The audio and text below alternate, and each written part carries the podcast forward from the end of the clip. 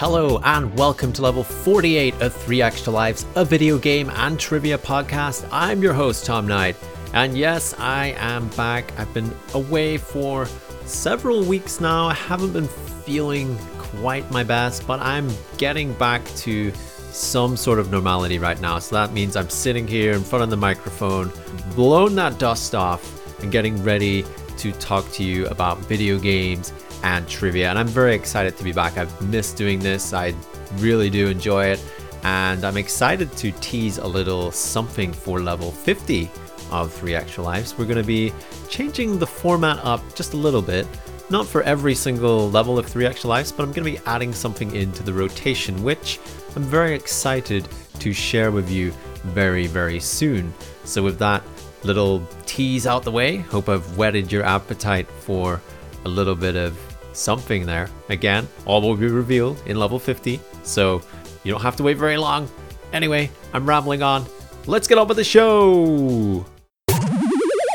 So, something I have been playing a lot recently while I haven't been podcasting is Hitman 2. Now, might be a random little choice for three extra lives. I picked this up in the Humble Monthly for April 2020, and you know me, I like to talk about games that I've acquired through Humble. It's calling it Humble Monthly. It's Humble Choice now. I have to remember that. But anyway, Hitman 2, I've been spending a lot of time in this game, and it surprised me because I have played some Hitman games in the past. There's been Hitman Blood Money and Hitman Absolution, which is some of the later titles uh, in this series, but I found myself engrossed in the current iteration of the Hitman series. Now, this is developed by IO Interactive, which is a Danish company, and the Hitman games were previously published by Eidos Interactive and Square Enix. However, IO Interactive remained a subsidiary of Square Enix until 2017 when Square Enix started seeking buyers for the studio. IO Interactive actually completed a management buyout and they've regained their independent status and they've also retained the rights of Hitman as of June 2017. So a little bit of breakaway success for this company now, as Hitman seems to be doing exceptionally well in its new format, which in 2016 we saw a almost a revamp of the Hitman series and it took place in a episodic nature with various levels coming out almost drip fed uh, in a way that you could just go into them, play them, get a bit of a story. But the thing that has transitioned from Hitman to Hitman 2 is that you can play all those levels that you acquired in Hitman, and they have been slightly adjusted and remastered, and they're so replayable. Now you can complete levels in this game where you get contracts to eliminate people, as a Hitman would do, and sometimes there's secondary objectives as well that you're hired to perform. And the best thing about this game is there's various storylines that are taking place within the level, and you might not encounter all of them in your first playthrough. So it encourages you to go back, find out bits and pieces of the story, almost putting them together like a puzzle. And as you do this, you'll find different ways to eliminate your targets. You'll discover things about the level. Maybe you'll unlock shortcuts, or you'll unlock different weapons, or you'll unlock upgrades, which allows you to complete the levels in different ways.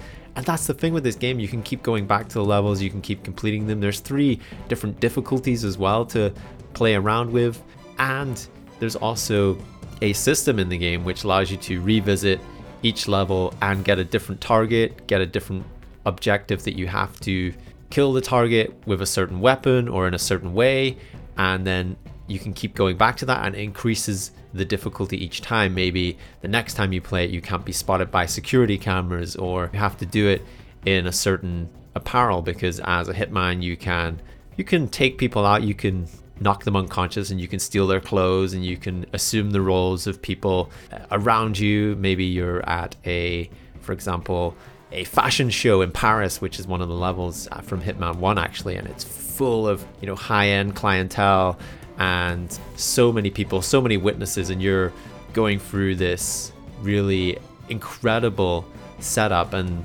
trying to get to your target, which usually they're pretty, you know, they have their bodyguards, they've got people with them. It's not so easy as just to walk up to them and shoot them because, you know, you're going to draw attention to yourself and you don't want to do that.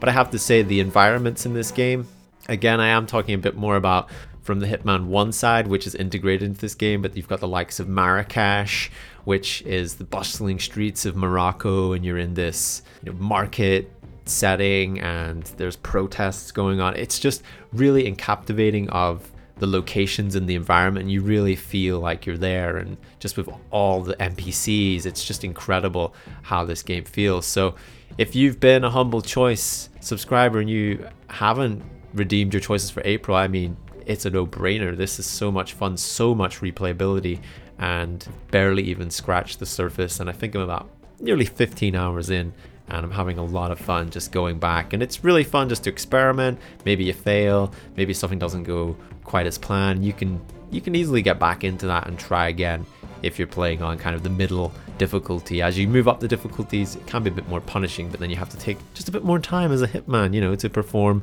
the dastardly deeds of your contract. So, yeah, Hitman by IO Interactive. Go forth and fulfill your contract. It's trivia time. So, we were talking about Hitman, which made me think of another game, you know, Assassin's Creed. That's kind of a similar vein, just happening a lot earlier in history.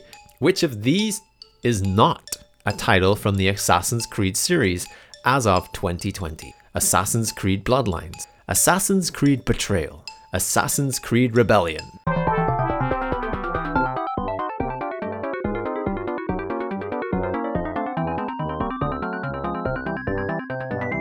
The correct answer is Assassin's Creed Betrayal. Did you get that one right? If you did, give yourself an extra life. Something else I've been doing while I haven't been podcasting is playing a game called Hearthstone. Now, I did mention this in the last level of 3 Extra Lives, level 47, when I was talking about desert island video games and what games I would take, Hearthstone was one of those. Now, recently, as of April 2020, Hearthstone saw a new expansion come out, and with this also came a change to the ranked system in this game. So, every month, you climb a ladder from bronze to legend, and legend is the place where legends live the best players, the top percent of the game. Not many people make it there in regards to the entire player base. It's a bit of a grind. Anyway, I thought it might be fun to try and get to legend. That was my goal for April 2020. Now I discovered that I wanted to do this quite late in the month. Half of the month had gone before I really committed to it. And I got really close. I got within two games of becoming a Hearthstone legend. Now, initially, I was pretty devastated by this. I was a bit salty. I'm going to say it. I was a bit salty about not making Legend because I played a lot and I didn't get it. And I started feeling a bit of resentment towards the game. And after a bit of a pep talk with my partner Amanda and just some of my friends, and you know, kind of taking stock that this is just a game and there's a lot of other stuff going on in the world right now but you know sometimes this is just a, a nice distraction to be a little bit upset by something that's quite trivial really when you think about it. But anyway the more i thought about it the more i thought learning from your mistakes this is a good thing. You know acknowledging that maybe i didn't always play the best i could when i was playing hearthstone. Now it's a card game there's luck involved in that. There's random that can occur as well, which you can't really do anything about. But generally, if you play your best and play the optimal ways, and sometimes something very small can give you an increased chance of winning or not losing at a certain time. But acknowledging that maybe you don't always make the best plays, that's fine. That's not a sign of weakness. I think that's a sign of strength. And accepting that you're willing to learn and you're willing to grow, that's not a downfall. Opening up to these avenues, I think, being honest about where you are in your skill level, I think that can make you a better player. And I think when it comes to video games, that most frustrations in gaming, and um, this is usually when we see toxicity as well, most frustrations come from not understanding or something along those lines, not a lack of skill. Because if you play something enough, you're going to get better at that. You're going to pick up things, you're going to understand the game more, you're going to understand your opponents more. And this is not just me talking about Hearthstone in general, it's just gaming in general because I know people out there take certain games a lot more serious and take a bit more of a focus on that. Maybe they're playing that competitively. Maybe they have a vision of perhaps breaking into the esports scene within that game. It's easy to, I think, blame the game or blame others for your failings. In in something like Hearthstone, it, it's not really because you're playing against somebody else. But I know at times I was cursing my luck because I was playing against a certain class, and but then I thought about it more and I figured, you know what? I need to learn how to adapt, how to play against these classes better. And if that means I'm going to lose a few games along the way, so be it. You have to lose in order to learn how to win. And I've suddenly accepted that coming into a new month and May so far, 2020, I have almost reached Legend again. I have adapted my strategy. I'm taking a little bit of a step back in the fact that if I lose a game, it's not the end of the world.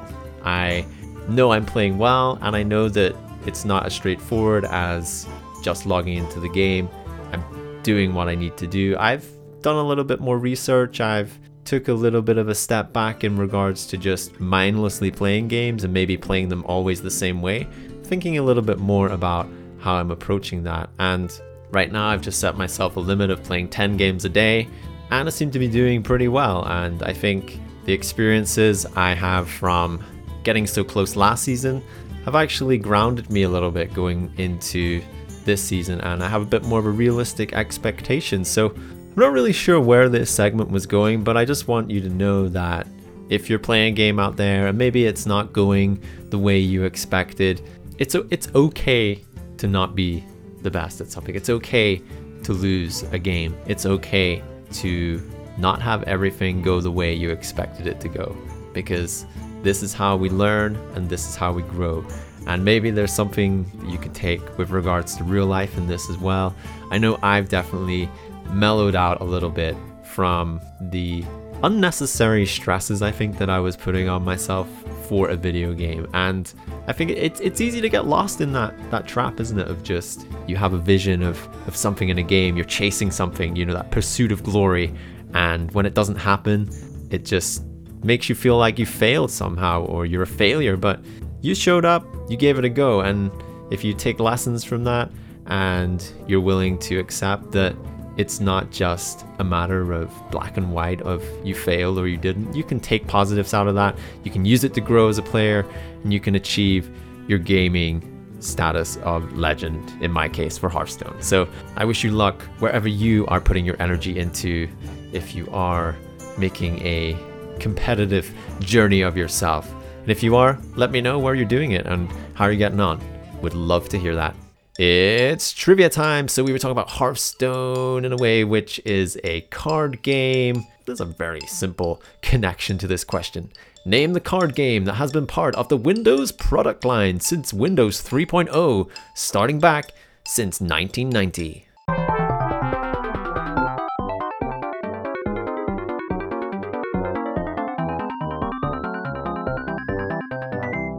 The correct answer is solitaire. Did you get that one right? If you did, give yourself an extra life. And finally, on this level of three extra lives, talking about Secret Neighbor. Now, Secret Neighbor is a multiplayer social horror game where a group of intruders try to rescue their friend from the neighbor's creepy basement. Only one problem is, one of the intruders is the neighbor in disguise.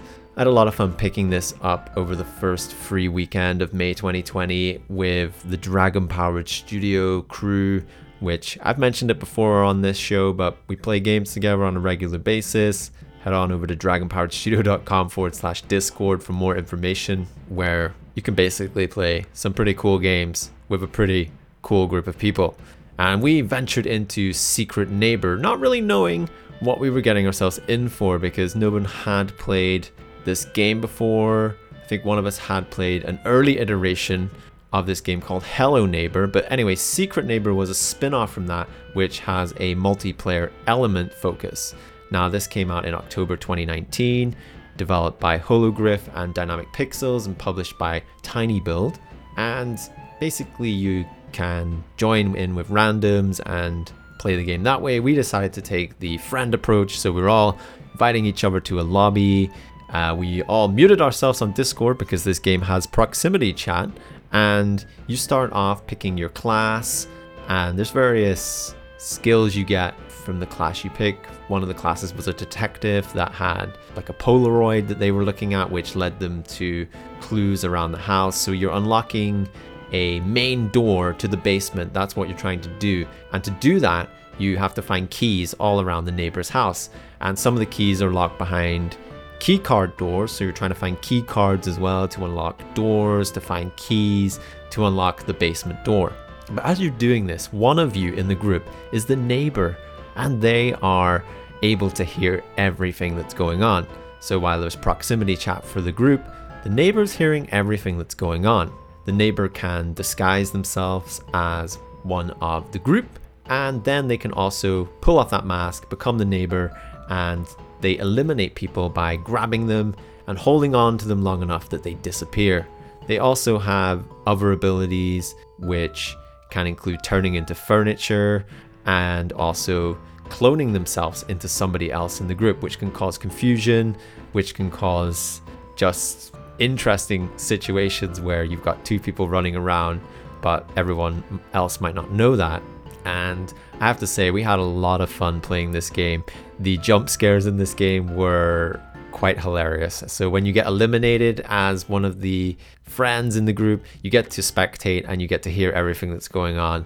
And it's quite funny following the neighbor around, seeing them appear, seeing people scream. Like it, it was it was kind of scary, but it was funny as well. It was it was so hilarious. I mean, this game is not portrayed in that classic horror game style. It's more of a cartoony, almost Pixar type feel to it. So you're not getting the vibes of oh, this game looks terrifying. It's just more that, yeah, somebody amongst you is not on your side and they want you to fail. And whether they come clean about that straight away or they mess around with you as you're trying to solve the puzzles, it's such an interesting game. And I'm definitely going to be keeping my eye on this one to see how it evolves as well and perhaps grows because definitely do love these type of games these social games where somebody's the intruder or someone's an imposter and you're trying to figure out who that is but you're also trying to complete your objectives while you're doing it as well so this is a lot of fun with friends i think it was a big hit with the dragon powered studio crew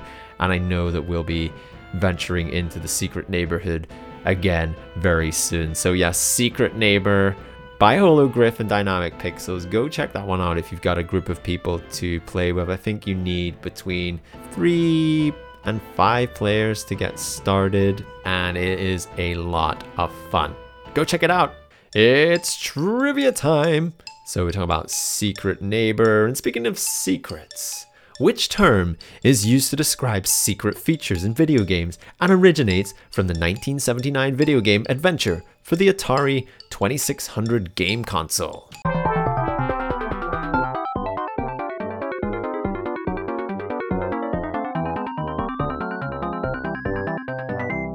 The answer is Easter egg. Did you get that one right? If you did, give yourself an extra life. And that brings us to the end of another level of 3 Extra Lives. How did you do on the trivia this week? Why not let me know over on social media at Facebook, Twitter, or Instagram? We're there at 3 Extra Lives. Of course, you can always email the show podcast at 3extralives.com. If you've got any feedback about the show, any recommendations, always love to hear from you. And like always, you can find the show notes for this level at 3extralives.com. Everything I've mentioned right there, so you don't have to go searching. It'll be all there for you to view. So, yes, thank you very much for tuning in again. I'm glad to be back for now, hoping I can keep this up, determined to do that right now. And I will see you all in level 49.